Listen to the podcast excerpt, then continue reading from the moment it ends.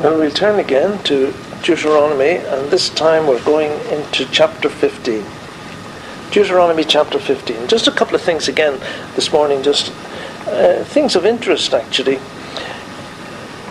We hear a lot about spirituality and various uh, alternative medicines these days. But there was an article came in from uh, about medical schools in America which are teaching spirituality in medicine. And this was from a newspaper for Americans, America's physicians. There's a woman called Christiana Puchalski. She's a doctor, and she was a bit of a pioneer when she created a spirituality and health course in 1992 at George Washington University School of Medicine in Washington, D.C. The course offered as an elective covered spiritual practices including meditation as well as topics such as humor and alternative medicine. When Dr. Puchalski first began teaching her course, 2% of medical schools offered coursework in spirituality. By 2004, the figure was 67%. Now, 100 of the approximately 150 American medical schools offer some variation of spirituality in medicine coursework. And 75 of those 100 require their students to take at least one course on the topic. So that's been introduced to all the doctors. They have to do something on spirituality in medicine. Dr. Pulaski can take some credit for the change. She and a colleague developed a program in spirituality and health at the National Institute for Healthcare Research. Funding by the John Templeton Foundation. This is a foundation which gives large sums of money to, to projects such as this and to uh, Billy Graham uh, got a, a, great funding from them and so did Bill Bright of Campus Crusade. He got funding from them as well. It's an organization that makes grants to research projects. And it has given medical schools the opportunity to develop a spirituality curriculum of their own. And that's, it's, it's all happening. There's, they're bringing in spirituality, not Christianity, but into all these, uh, into our way of life, following on what uh, Blair is doing and others. One other thing, Barack Obama, the senator who may become the next president of the United States, he said in an interview that the teachings of his church, the United Church of Christ, and he's a member, the Trinity United Church of Christ is his church, are the, the, the teachings are foundation stones for his political work. Just what are those teachings comprised of? On Trinity's website, on a page promoting yoga, and this is Obama's personal home church, it says, Within each of us is the seed of divinity. Each soul is divine. I bow to all, to the divinity in us all. And that's the type of teaching that this church uh, practices.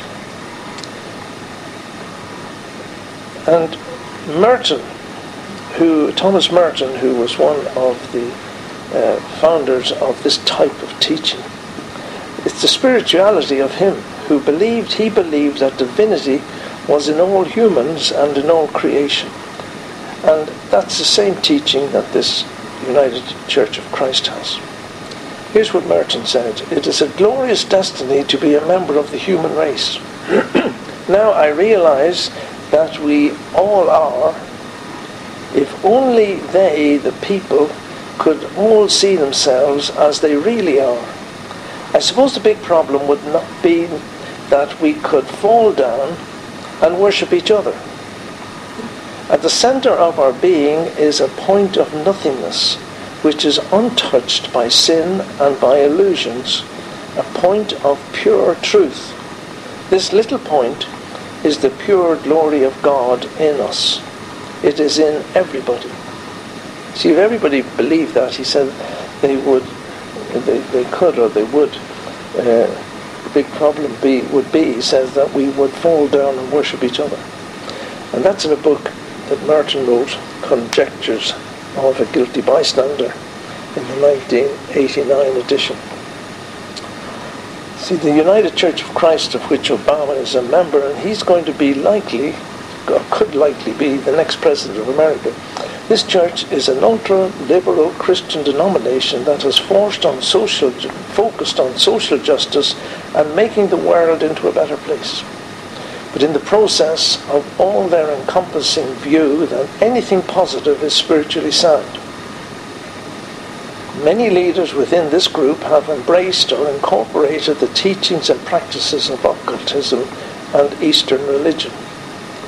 One such individual is a man called Bruce Epperly, a United Church of Christ pastor, who wrote a book called Reiki Healing Touch and the Way of Jesus, in which Epperly says we can utilize the practice of Reiki to transform families, relationships, meetings, and institutions. Reiki is drawn from Tibetan Buddhism and incorporates spirit guides and psychic powers. It is very probable that Obama has been exposed to things such as yoga or Reiki. He could be the next president. So, Let's move on. Deuteronomy chapter 15. It's taken us a while to get to chapter 15, but we will have a look at it now. In, in chapter 15, we, it, it, the whole of nearly cha- of chapter 15 goes on to, to explain how God is treating the poor. Every seventh year was to be a year of release. Well-to-do Israelite might lend money to his poor neighbour. But anything not repaid when the seventh year arrived was to be released and left in the hand of the poor man. We see therefore that in this chapter the law demanded a spirit of gracious care for the poor person among the people of Israel. It didn't apply to strangers living in Israel. And it said, should there be no poor, well then this rule didn't need to apply. But Jesus said, and this book says, in verse 11, For the poor shall never cease out of the land. Jesus said, The poor shall be with you always.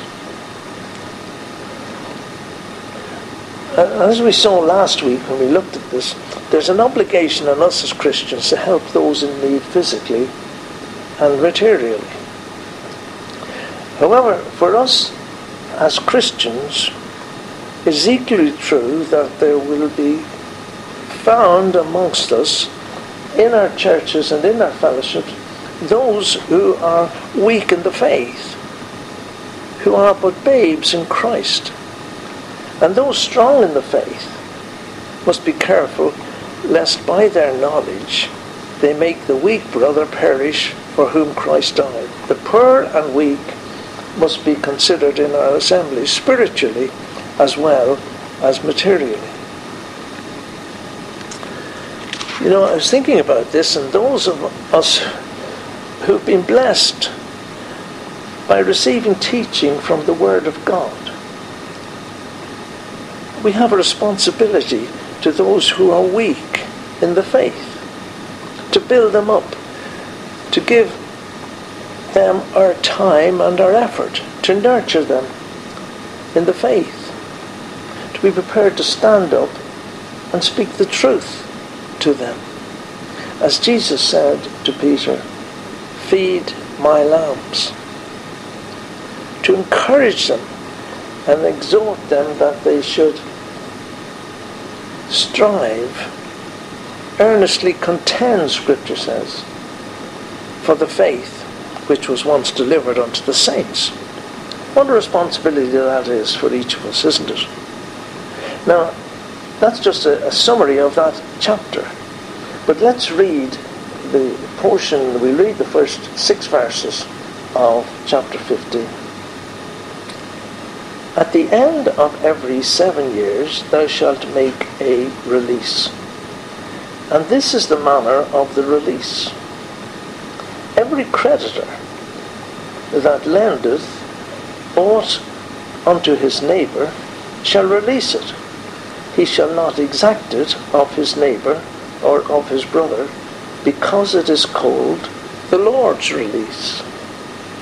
Of a foreigner thou mayest exact it again, but that which is thine with thy brother, thine hand shall release. Save when there are no poor among you, for the Lord shall greatly bless thee in the land which the Lord thy God giveth thee for an inheritance to possess it. Only if thou carefully hearken unto the voice of the Lord thy God to observe to do all that these commandments, all these commandments which I command thee this day. For the Lord thy God blesseth thee as he promised thee, and thou shalt lend unto many nations, but shalt not borrow. And thou shalt reign over many nations, but they shall not reign over thee. What a wonderful promise that was to the children of Israel. And just to remind ourselves what we, what we spoke about last week and what went before that which was provided by Jehovah for the spiritual well-being and the material well-being of the, the people who lived in Israel. you had the daily morning and evening sacrifice, always pointing to the Lamb of God, reminding that the Lord Jesus and his, oh, and his death is for us something which we should always keep before us and remember. It's the central theme of our Christian life, the cross of Jesus Christ. Now, the weekly Sabbath, which was a type of the rest that remaineth, I think it says in Scripture, for the people of God. The new moon then was every month, and we know this. This was a, a, a prefigure of the time when Israel will be restored. The moon reflects the beauty of the sun. That's what it does. It reflects back, back the, the beauty of the sun. And someday, it says in Malachi, there's a lovely verse in Malachi, but unto them that fear my name shall the Sun of Righteousness arise with healing in his wings, and ye shall go forth and grow up as calves of the stall. Someday, the Jewish nation will once again reflect the glory of the Sun of Righteousness. We as Christians look forward to the bright and morning star. The nation of Israel will someday recognize the Sun of Righteousness. The yearly Passover was a perpetual memorial for the nation, God's people thinking and thanking God for their deliverance from the wicked ruler the harbinger of the deliverance Christ was to bring about for us at Calvary. And then the year of tithing, we looked at that. All helping and leading to assistance for the poor and for the enjoyment of the people of God. There was something which uh, I didn't mention, I didn't bring out maybe well enough or, or clearly about uh, tithing. We thought of the tithe and other tithes as well. You see, the land of Israel was owned by God, and it was leased to Israel. It was entrusted to Israel. In return, God was to receive tithes, and these tithes show a gracious attitude as to how these rents were to be expended and used for meeting the needs of those who are both spiritually and materially in need. Those in his people, his ministers, the poor, and the people generally were to be blessed. By these tithes. Psalm 24 says, The earth is the Lord's, and the fullness thereof, the world and they that dwell therein.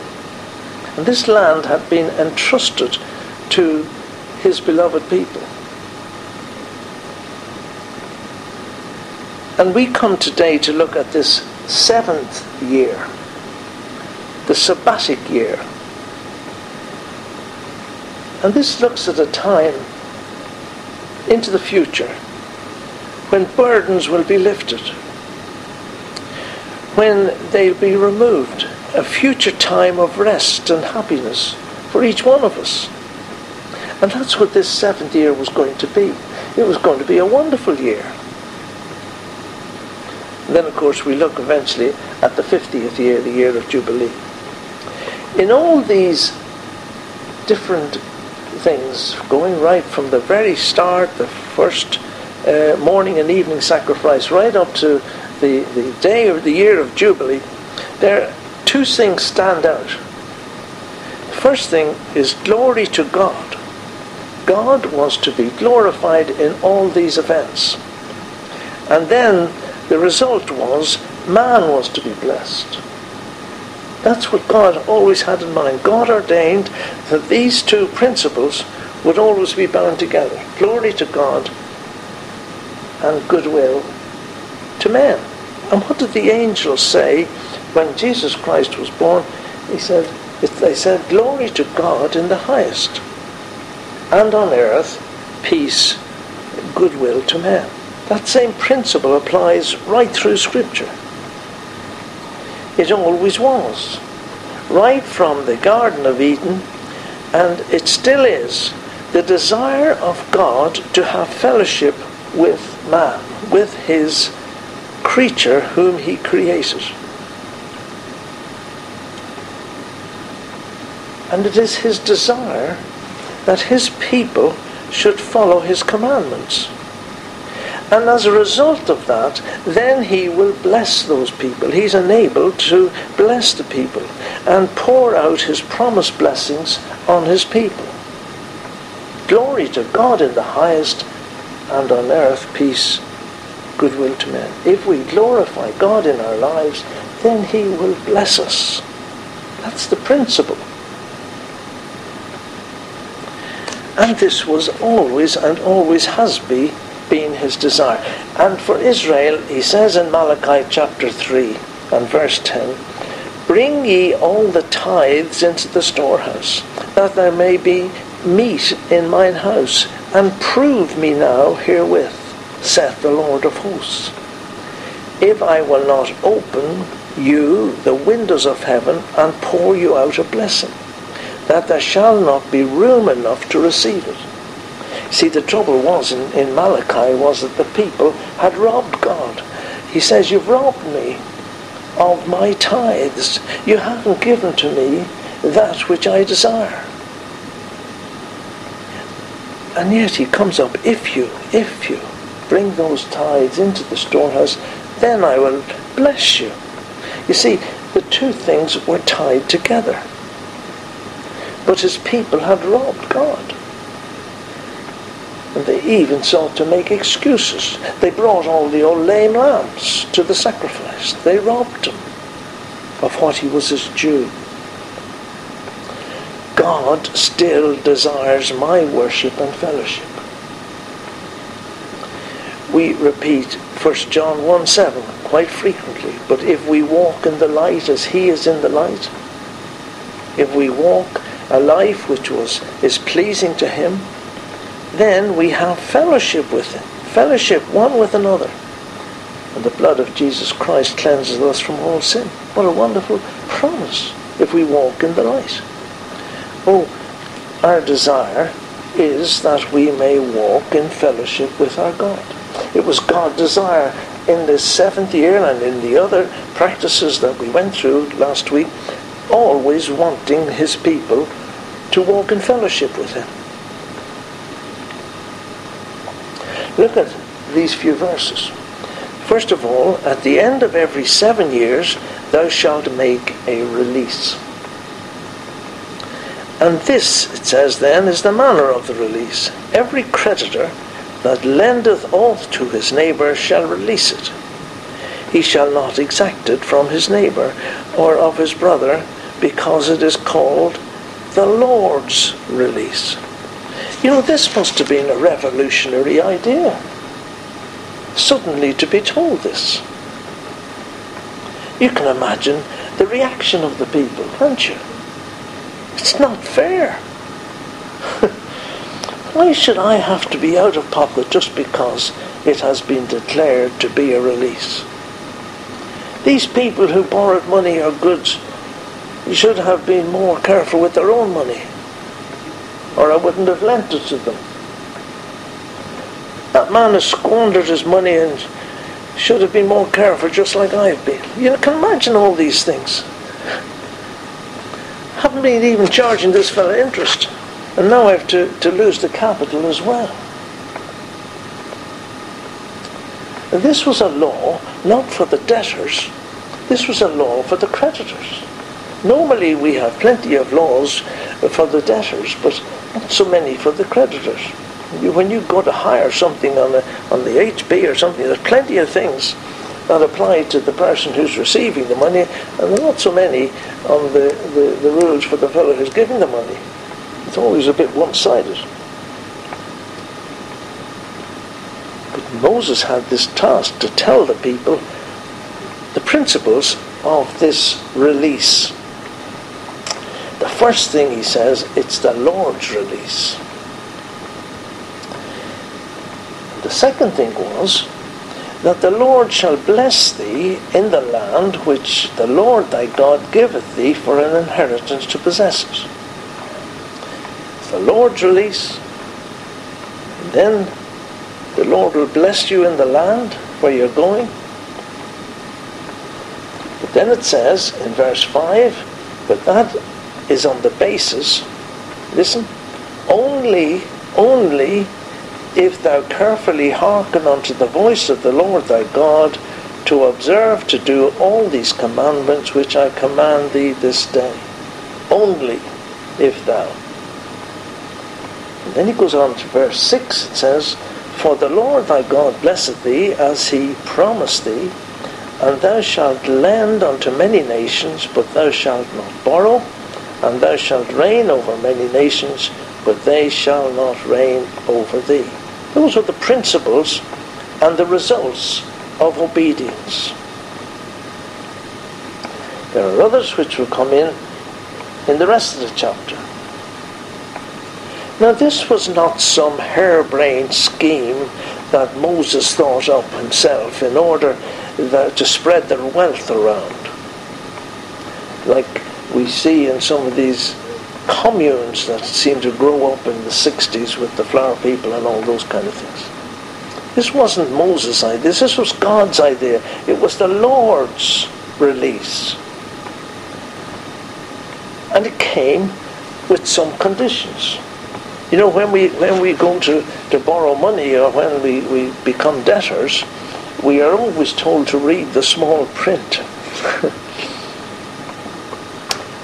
this God who had redeemed them from Egypt, who had brought them through the Red Sea, who'd destroyed Pharaoh's army, and who had brought them to the edge of the promised land, having kept them through the wilderness for 40 years.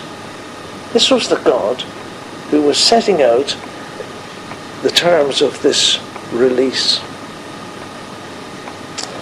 As we said at the start, this was God's land, entrusted to the Israelites. And therefore, it was his prerogative to set down a few ground rules. All they had to do, all they had to do was to obey.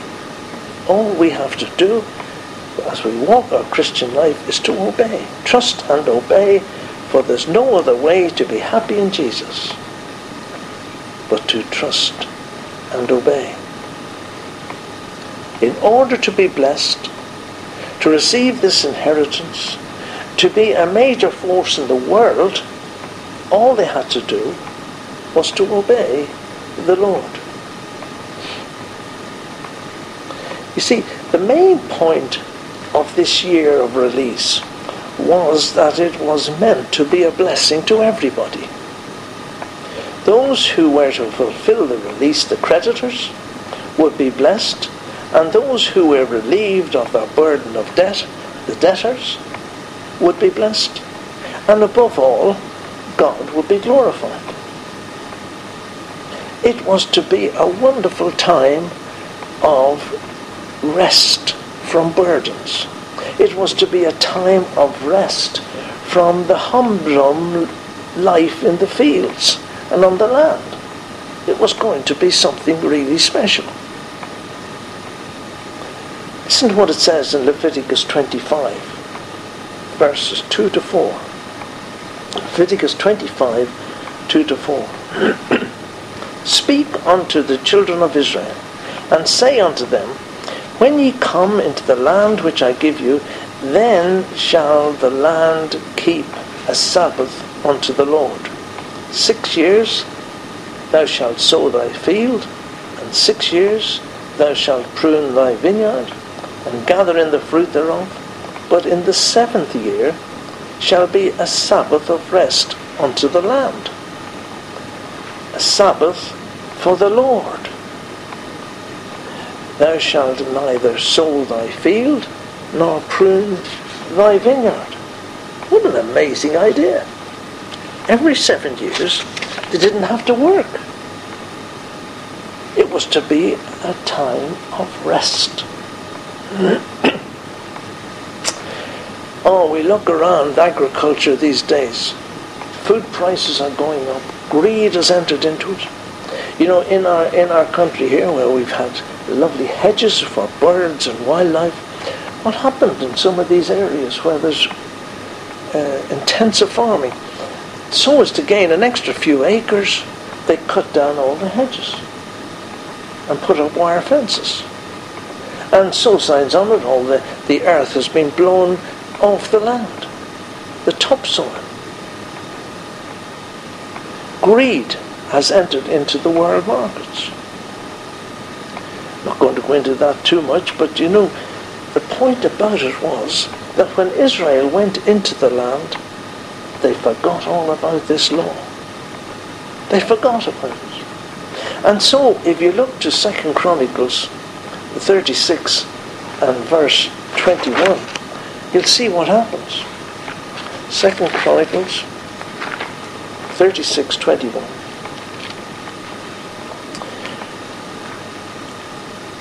They were going to be sent into exile. Why? Why?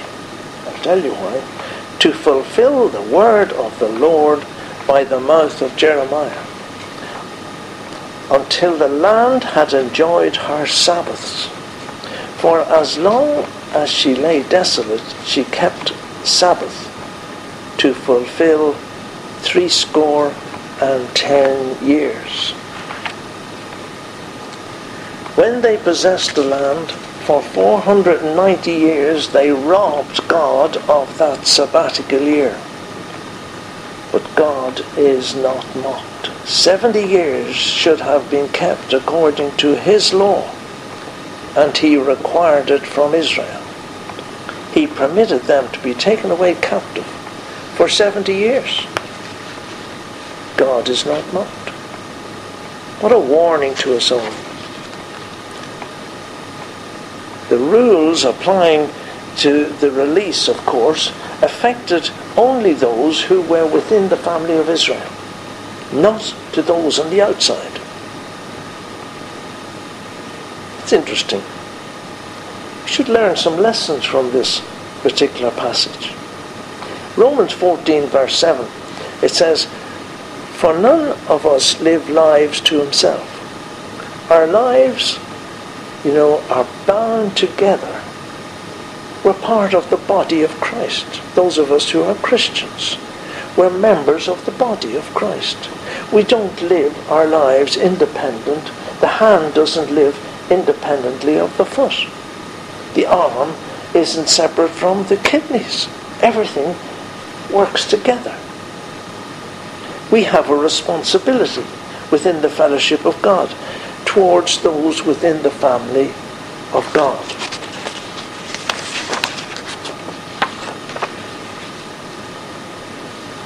The subject here that we're talking about is relationships between the people who lived within Israel. And for us, it's the people who are within the church, the family of God.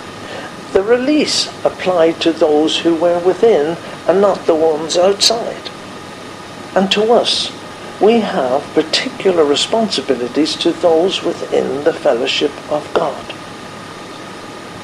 you know, within the churches. Many wounds are left smarting within the church of God because creditors, creditors, are not rich enough in the faith, not mature enough in the faith to relax their righteous demands on their neighbours within the church. That happens. God desires that his children all of his children should enjoy the benefits of a release. Reverently, we can say, God, God has done that himself at Calvary.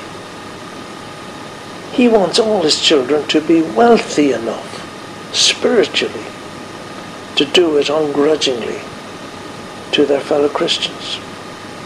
It is as it says, it is the Lord's release, a release to Him.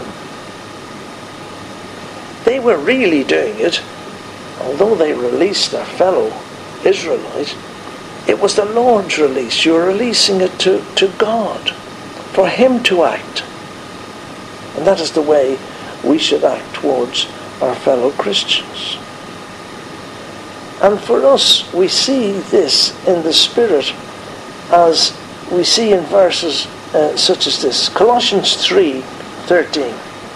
What does it say?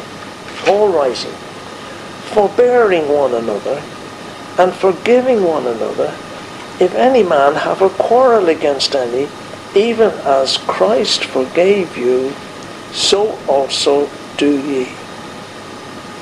A release Ephesians 4:32. Be ye kind one to another, tender-hearted, forgiving one another, even as God, for Christ's sake, hath forgiven you. That's the principle that God wants us to act under. It does also apply materially, as James says in his epistle. We mentioned this verse earlier, Mark 12, 30 and 31. And thou shalt love the Lord thy God with all thy heart, and with all thy soul, and with all thy mind, and with all thy strength. This is the first commandment. And the second is like, namely this, thou shalt love thy neighbour as thyself. There is none other commandment greater than these. Those who are our neighbours within the church, we have to forbear one another, forgive one another. If any have a quarrel against any, even as Christ forgave you, so also do ye. As John Donne said years ago, no man is an island. We don't live unto ourselves. But the principle is, in order to do this, we have to listen to the voice of God. Look, verse 5. Only if thou carefully hearken unto the voice of the Lord thy God. We have to be listening for the voice of God through his word. May we hear the voice of God speaking to our hearts and mind as we walk in the light. May we follow our Master day by day. There's an interesting thing here in verse 6. I was thinking about this. And it says here, For the Lord thy God blesseth thee, as he promised thee, and thou shalt lend unto many nations. They're going to be uh, in a situation where they can be generous to those around. But thou shalt not borrow. Thou shalt not borrow from the nations round about. and this is a principle for Christians and for Christian work. And you've heard me speak about this before. John, in his epistle, he wrote in his third letter, chapter 1 and verse 4 onwards, I have no greater joy than to hear that my children walk in truth.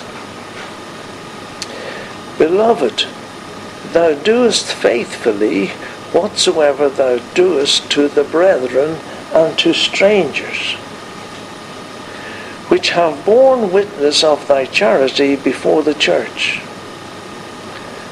whom if thou bring forward on their journey after a godly sort, thou shalt do well. These people had gone out as missionaries. They had gone out from the churches. They were doing the work of God in the in the communities. They'd gone out. They, they doest well to the brethren first of all and to the strangers because that for his name's sake they went forth. They went forth into the world to spread the gospel. But here's the principle. How did they go forth? The same way as it says here, thou shalt not borrow from the nations round about. Here's what it says, taking nothing of the Gentiles taking nothing of the Gentiles. We therefore ought to receive such that we might be fellow helpers through the truth. They didn't take anything from the people to whom they were giving the message. Why? Because they were pagans. They were not of the fellowship of the house of God. How can we expect blessings on the preaching of the gospel when we use funds from the Gentiles to finance the effort. And that's the way it is in most missions and things these days. They'll take money from anybody. May therefore God help us to be cheerful givers, for that is what He loves. He loves us to release that which He has given to us so that it may be of benefit to others. May our lives reflect the blessed release we have received from sin. May we joy in the inheritance which is reserved in heaven for us, and may we take it to heart day by day. Now, I have a letter from man in the Philippines whom we have fellowship with, and he runs some little orphanages, and he is uh, just a, an ordinary man who started up this little fellowship out there. And he sent me uh, an email as to something he said to his congregation and to the outreaches. He sent it actually uh, on Father's Day to them. But it struck me, and it just shows the reflection of what we have been talking about here. He was talking on similar lines to his little fellowship. He, it's based on Psalm 35, 1 to 10. We haven't time to read it. When you when you study this, I heard this little CD. Listen to read Psalm 35, 1 to 10, and then go over this again. He's talking about David. And my soul shall be joyful in the Lord, it shall rejoice in his salvation. In verse 9. This is David's glad response to God's gracious deliverance from his enemies. David was in trouble. His enemies were accusing him of lying about him. What did he do? He prayed. Our first reaction to false accusations is to fight. We want to fight back and defend our name and protect our reputation. But David was far more concerned about his character than his reputation. He knew that if he was right with God, it made no difference what people did to him or said about him. So he started with prayer. Plead my cause, O Lord, with those who strive with me. Fight against those who fight against me. When the enemy fights against you, he's really fighting against the Lord. That's a good principle to remember. When the child of God is in the will of God, he can claim the help and the protection of his Father. David started with prayer and he admitted his own helplessness. All my bones shall say, Lord, who is like you, delivering the poor from him who is too strong for him.